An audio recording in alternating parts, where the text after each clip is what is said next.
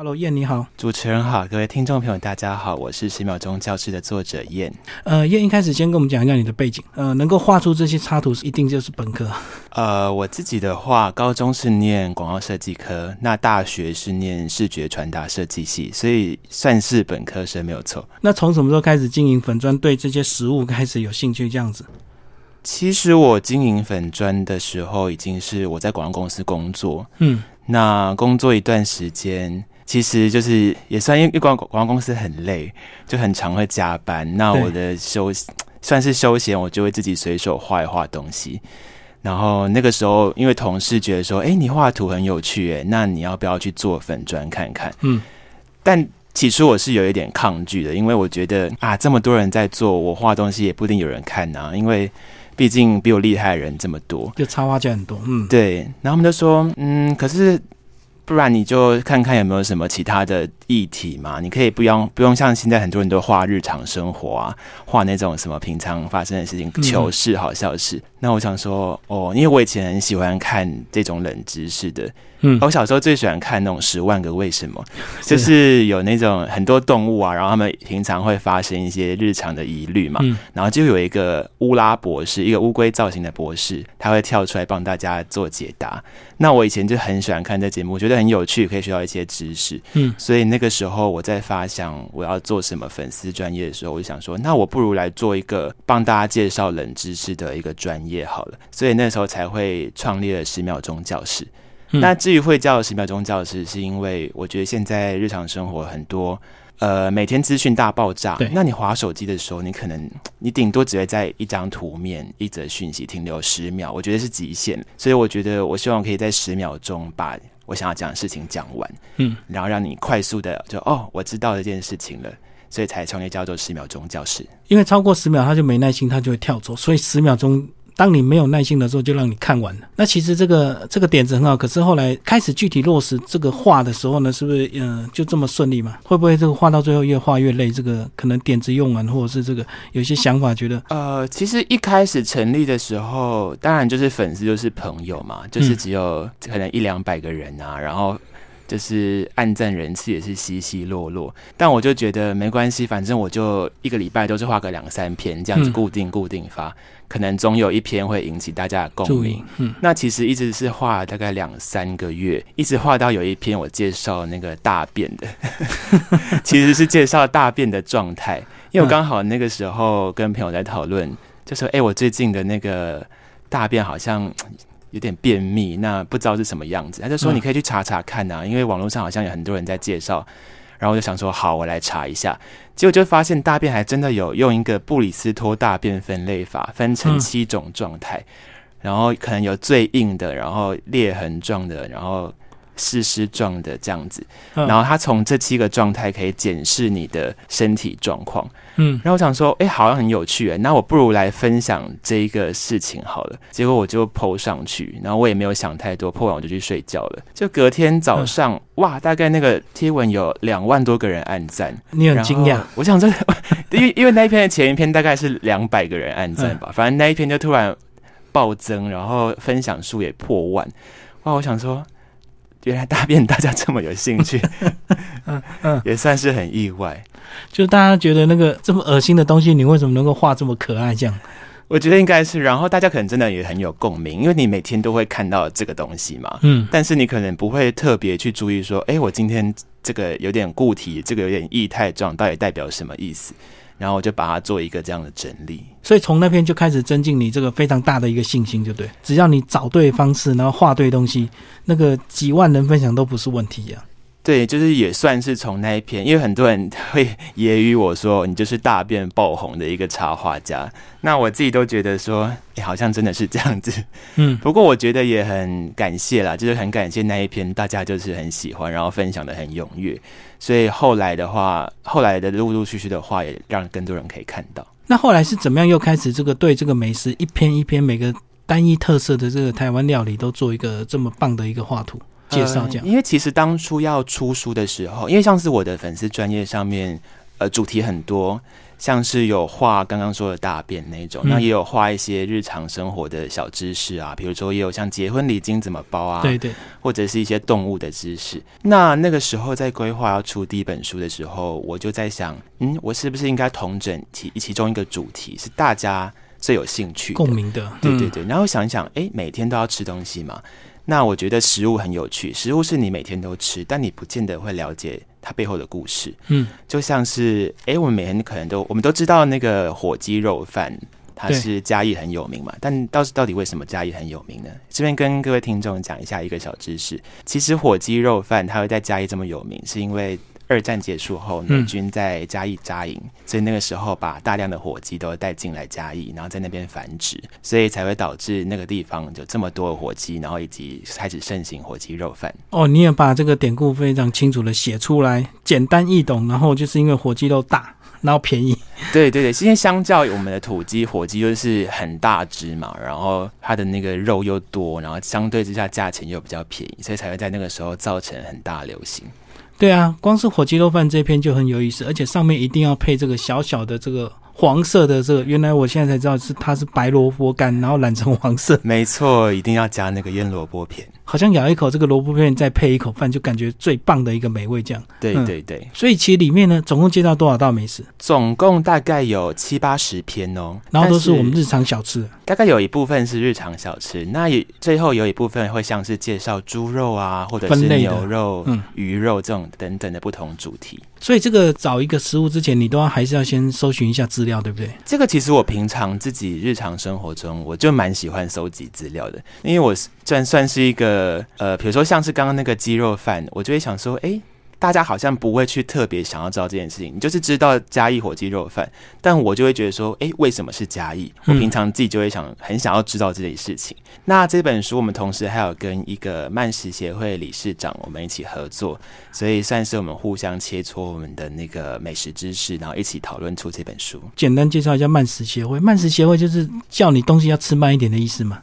是好好品尝美食的意思吗？呃，其实也可以这么说，但也不能这么说。反正曼城协会他们呃算是蛮广的，不过他们主要就是推动一些乐活啊，或者是一些食物的理念，我觉得应该是叫你好好吃慢一点，好好享受美食，不要说稀里糊涂不一定是。真的时间那个慢，就是可能嗯希望你从中去体验食物这样子。嗯，所以跟你这个这本书的这个意涵还蛮共鸣的，对不对？是，嗯，因为里面呢，这个也是叫你说，当你吃这个在地小吃一些美食的时候，你不要只会吃，其实里面有很多典故，包括配料，包括一些配菜为什么这么配，都有一定的道理。好，我们来介绍臭豆腐，好不好？臭豆腐其实它的发明蛮奇特的，就是其实算是一个意外。那它就是他本来是想要做其他的一个料理，然后就把豆腐放在那个缸里嘛，就诶没想到意外，它好像就是类似发霉了还是怎么样，然后变得好臭。对，但我也觉得有些时候，有些时候就觉得古人真的什么都蛮敢试的。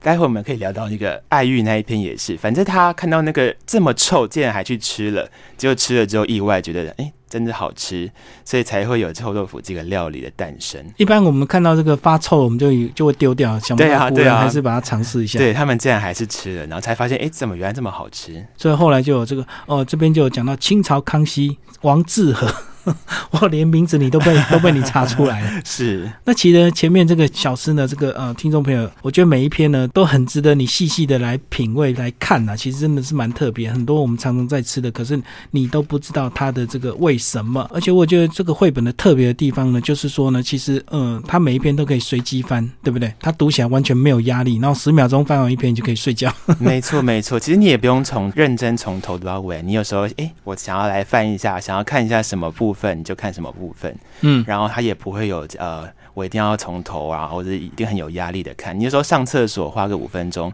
看个五篇这样子，也是很简单的。所以我就可以想象为什么你的粉砖会这么热烈，这个按赞数这么高，互动率这么高，这样子。好，那其实到了第二个章节，他就讲一些节庆美食，我就开始做一些分类，包括呃，里面有讲到这个南北粽到底哪一种比较好吃，然后到底台湾还有很哪一些其他的粽子都在这个呃这篇里面做一个详细的介绍，居然还有中部粽。中部粽的话，这个典故就是如果有在上那个 PTT PTT 的乡民就一定知道。嗯，那因为大家都很有默契，大家都在这上面说，哦，我们不要说太多，大家自己去知道就好了。所以这个就留给听众朋友自己去查就可以。所以他中部粽呢，就画了一个灰灰暗暗的，就可以自己去想象，就是消波块喽。那其实呢，还有马来粽啊，什么冰粽、野姜花粽。那你个人最喜欢哪一种？我也不想带头站南北，不过我自己个人是比较喜欢吃南部粽。南部粽是直接撒熟就对了。嗯，对，南部粽它是比较偏白白的，然后它的通常米比较有粘性，比较。那北部粽的话，比较多人会说啊，其实就很像是油饭呐，比较凉。包在里面，然后咖啡色的那种感觉。其实野姜花粽很好吃。哎，我倒是还没有真的吃过野姜花粽。对啊，你如果到苗栗这个，包括那个什么内湾啊，这个野姜花粽一大堆，这个每一家都说它是这个始祖这样。对对对对，嗯，好，那其实呢，还有包括我们这个过年啊，马上就过年，那过年就会有很多节庆要吃东西啊，这个一定会烤肉或者是吃火锅。哇，连烤肉的热量排行榜你都去查出来了。因为像是我自己觉得台湾人很喜欢过节，尤其是像是中秋烤肉啊这种，大家一定就是非常喜欢。那刚好里面也顺便介绍一下中秋烤肉的典故。其实是因为以前大家去露营的时候赏月嘛，嗯，那露营的时候你就通常就只能野炊或者是烤肉，然后煮煮一些东西吃，所以才演变成最后说，哎，大家中秋节就要烤肉，甚至中秋节还叫烤肉节。其实是因为这个典故。那烤肉的时候，大家当然就是非常在意热量的部分，所以那个时候我就有分享一篇。中秋烤肉热量表，那大家也是哇，分享的很热烈。我觉得那个万家香烤肉酱那个广告一定有很大的影响。那 个一家烤肉万家香，没错，那个时候都会觉得这个特别的勾起回忆。好，那马上快要过年，我们来介绍一些除夕大家团圆会吃的一些食物，好不好？呃，像是除夕我们通常会吃的一定是火锅嘛。那火锅它其实就是取一个大家聚在一起啊，然后团圆的意思。那我们还会吃鱼啊、萝卜糕、丸子等等。其实每一个食物在过年的时候出现，它都是有特别含义的，都有吉祥的意思啊。对对，通常都是取谐音比较多。包括这个常年菜，常年菜到底是什么菜？我看了才知道，原来是芥菜。没错，因为常年菜它有一个特色，就是芥菜你刚吃下去的时候其实是有点苦，但你在口中哎越嚼越嚼，它会有一个甘甜，所以其实它这个也是象征啊，希望你的人生是一开始先苦，然后再来后甘。而且呢，里面有非常重要，大家一定要吃这个佛跳墙，对不对？佛跳墙你有查出典故？没错，佛跳墙其实它以前是叫一个福寿全这个名字，那是当初他在吃的时候有一个文人吃过，然后哇吃了之后他诗兴大发，他就说。说这个料理真的是太棒了，连佛都会跳墙而来，形容可能是他真的太好吃了。哦，他写了一首诗，就对，没错没错。然后这才变背后人就是哦，可能就觉得他这个形容太有趣了吧，竟然会说连佛都跳墙来吃。所以之后大家就用佛跳墙称这道料理。然后刚刚我们还有提到这个结婚礼金这一部分，也是很多人分享，对不对？结婚礼金到底熟不熟？然后到底什么餐厅？然后你要包多少？原来你都查出这个行情表，这个数据是真的？你先上网研究一下，统计出来的吗？其实像是我在收集资料的时候，最少都会看过三三到十，甚至到十几篇不同的比较文，因为像是做这种知识的时候，很容易怕。有错误嘛，或者是你的资讯太旧，嗯，所以通常在收集资料的时候，都一定会看很多篇，有时候甚至会看原文，然后再做比较，嗯。那李金的这个部分，其实后面也有说啊，因为这个就是一个大数据的统计嘛，所以我觉得你当然可以视你自己的状况加减。所以我除了提供大家礼金的参考之外，我旁边还有一个你自己可以加减的，比如说，哎，你可能路程很远啊，你今天从南到北。那假设说你就可以说，哎，我今天我大老远赶来，是不是可以少包一些，扣一点油钱？对对对。那你比如说你是女方朋友有拿西宾，我们礼貌上就是再加一点钱。那你西半参加就是再加钱，就是一定的。所以我觉得还有再增增加一些这种小趣味，然后你可以试试自己的状况，然后做加减。刚刚你的经纪人有跟我聊到说，你在每张图的后面其实都会埋一些梗。那像李晶这一篇的梗呢，我就发现原来说自己是同志的话，可以剪多一点，因为你这辈子不会结婚，别人没有办法回报给你。这个其实真的是很多人的心声，因为像是我自己非常多的这种同志朋友，然后我们就是啊，被被大家炸来来炸来炸去，然后可能每一年都要这样两千两千三千三千出去。那到底有没有办法盼到自己回收礼金的那一天，就是还不确定，所以他们就会想说啊，那我是不是可以少包一些啊，或者是我甚至不包？那其实现在真的还蛮蛮流行这种，比如说哦，我知道你是同志，那你放心，你可以不用包礼金，哥有些新人可能现在甚至会这样子。但是现在有人告诉你这个同婚法已经过了，但是搞不好真的快要可以结婚了，所以你还是要照正常包下。对啊，就是希望真的会有那一天。然后呢，我们刚刚讲到是一些节庆的食物，那其实再往后翻呢，就有时很多夜市的美食也被你收集进来了啊。夜市我们最常吃的一些地瓜球啦，或者是鸡排。讲一下鸡排哦，这个台湾鸡排好像台湾人特别爱吃鸡排，对不对？包括什么候选人当选都要送鸡排这样。没错，因为像是台湾，我如果说要选出美食，通常大家可能第一部分就会想到鸡排配真奶，这就是哇绝配。那其实鸡排它不是这么一个，算是一个不是一个那么长寿的小吃哦。嗯，其实它算是比较年轻的一个小吃，就这几年才冒出来，大概是一九九零年它才出现的。然后因为当时鸡排它的这样子一块肉片，然后你拿着纸袋包着，边走边吃。在当时算是蛮特别的一个风气，嗯，然后因为因为很方便嘛，你就是这样买了，然后就纸袋包着你就吃，然后也不用觉得很麻烦，所以在当时才会广为流行。而且我吃鸡排的考量是因为它比咸酥鸡便宜，咸酥鸡这个一份五十块，没有几块肉你就吃完，鸡排五六十块你可以吃好大一块，对它视觉上你就觉得很满足啊，就是大大一片，然后哦。又 juicy，然后看起来又分量很超值。对，我就不懂为什么鸡排跟咸酥鸡的这个分量差这么多。其实搞不好切开来是差不多啦，只是就是视觉上你就觉得哇，鸡排大那么大一片这样。嗯，很过瘾这样子。没错。那接下来我们来介绍这个呃，这个有时候外国人来台湾呢，都会特别会买台湾这个很有名的凤梨酥回去送朋友。那其实凤梨酥啊，也被你这个呃选进来做一个伴手礼的一个首选，也被你划进来的。凤梨酥其实我现在也是长大之后才知道，哇，原来它里面是包冬瓜酱啊，就是传统那种凤梨酥。然后前一阵子因为土凤梨酥很流行，对对对，所以才更越来越多业者就是爆出说啊，原来以前我们吃的那种凤梨酥，它都是用冬瓜。瓜酱，然后混合凤梨做的。那这边也顺便跟大家介绍一个典故，其实是因为早年的凤梨比较没有这么好吃。嗯，大家如果最近有吃凤梨的话，就会发现其实近年来的凤梨哦很甜，嗯，然后纤维也没有这么粗，就是都很好入口。但以前可能十几年前我们吃的凤梨都还是会有点咬舌头啊，嗯，然后比较酸。其实是因为现在都改良越来越好吃了。那早年因为凤梨没有这么好吃，所以凤梨酥。当然不能用整个凤梨去做，因为那个口感一定不好嘛。然后也也没有这么甜，对对，所以才会用冬瓜酱来做取代。这整本书的这个食材分类非常的多，那真的非常推荐给我们的听众朋友，非常值得你收藏哦。这个我应该要讲，绝对是可以值得收藏，并不是看过 就就觉得没有用了。呃，因为很多分类，比如说我们来再来讲这个常见的猪啊，第一个梗我就觉得很好笑，他居然把佩佩猪画进去。因为像是我自己很喜欢画一些图鉴类，就是哎，你这样看一张图，你就可以了解说，哇，这所有的猪大概有哪一些。但是因为像是我们介绍比较震惊的，好了，像是我们一般常吃就是家猪嘛，对。那再有可能会有山猪啊，或者是有伊比利猪啊，我们有麝香猪，有些人会当宠物等等。但是我就觉得说，哎，那我是不是再加一些更多生活化、更多有趣？所以我还加入了佩佩猪啊。或者是猪太郎啊，或者是小猪等等。嗯，那不知道我的粉丝就很喜欢这种口味，就通常有这种有点胡闹，然后又有点震惊的，大家就会蛮喜欢的。就搞笑跟知识合并在一起。对对对，就算是你有从趣味中学习的感觉吧。对，而且猪八戒也被你画进去了。没错。嗯，好，那我们既然有猪呢，那当然就有牛。我们来看看常见的牛什么啊？牛魔王也被你画进去，还有黄牛，专门这个买票卖票的。